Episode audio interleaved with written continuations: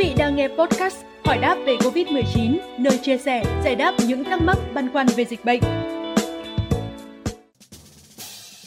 Thưa quý vị, Ban chỉ đạo phòng chống dịch COVID-19 quốc gia đã thống nhất chuyển chủ trương từ không Covid sang thích ứng an toàn, linh hoạt, kiểm soát có hiệu quả dịch COVID-19, vừa phòng chống dịch hiệu quả, vừa khôi phục phát triển kinh tế, xã hội. Để thực hiện việc thay đổi chiến lược này, Bộ Y tế đã ban hành hướng dẫn tạm thời thích ứng linh hoạt, kiểm soát hiệu quả COVID-19. Vậy, nội dung của bản hướng dẫn này có những đặc điểm then chốt nào? Hướng dẫn có hai mục tiêu chính.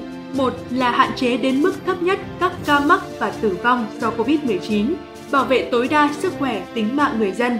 Hai là khôi phục và phát triển kinh tế xã hội trong điều kiện thích ứng an toàn, linh hoạt, kiểm soát hiệu quả dịch COVID-19. Về các chỉ số và yêu cầu đánh giá, hướng dẫn chỉ ra ba chỉ số bắt buộc thực hiện. Cụ thể, thứ nhất, ít nhất 80% người trên 50 tuổi được tiêm đủ liều vaccine phòng COVID-19.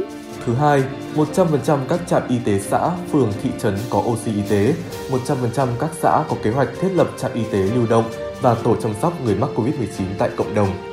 Các tỉnh, thành phố có kế hoạch thiết lập cơ sở thu dung điều trị COVID-19 theo mô hình tháp 3 tầng, bảo đảm tối thiểu 2% số giường hồi sức cấp cứu trên tổng số ca bệnh theo dự báo tình hình dịch tại địa phương ở cấp độ 4 tại các cơ sở y tế của tỉnh, thành phố. Bộ trưởng Bộ Y tế cũng nhấn mạnh ở bất kỳ địa phương nào, ngay cả khi không có ca mắc, cũng phải áp dụng đánh giá cấp độ dịch.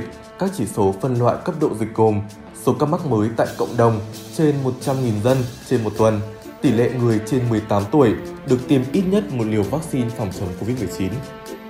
Mô hình đánh giá cấp độ dịch và áp dụng các biện pháp thích ứng tại các cấp xã, phường và có thể ở quy mô như tổ, đội, khu dân cư, khóm, ấp, thôn, xóm hoặc nhỏ hơn.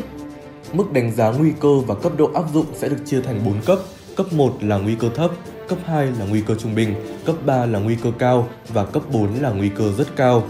Theo đó, nếu địa phương không đạt được chỉ số hơn 80% người trên 50 tuổi được tiêm đủ liều vaccine thì sẽ phải tăng lên một cấp độ dịch, trừ khi đang ở cấp độ 4 hoặc địa bàn không có ca mắc.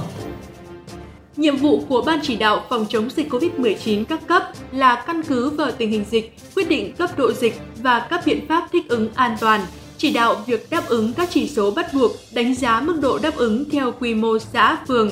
Bên cạnh đó, việc tăng giảm các cấp độ dịch không được đột ngột, thực hiện trong thời gian 72 giờ. Theo hướng dẫn mới này, việc lưu thông, vận chuyển hàng hóa nội tỉnh, liên tỉnh được phép hoạt động ở cả 4 cấp độ nhưng phải đảm bảo an toàn phòng, chống dịch. Người vận chuyển hàng bằng xe máy, sử dụng công nghệ có đăng ký, được hoạt động với điều kiện đã tiêm đủ liều vaccine hoặc đã khỏi bệnh COVID-19 hoặc được xét nghiệm định kỳ.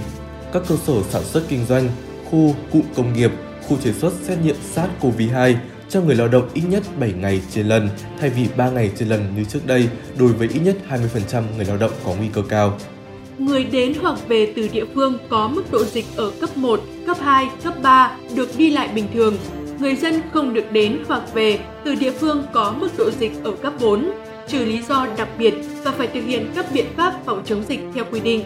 Ngoài việc tuân thủ thông điệp 5K và tiêm vaccine, mọi người dân sẽ tự lấy mẫu xét nghiệm bằng test kháng nguyên nhanh theo yêu cầu của cơ quan y tế hoặc khi có triệu chứng sốt, ho, khó thở.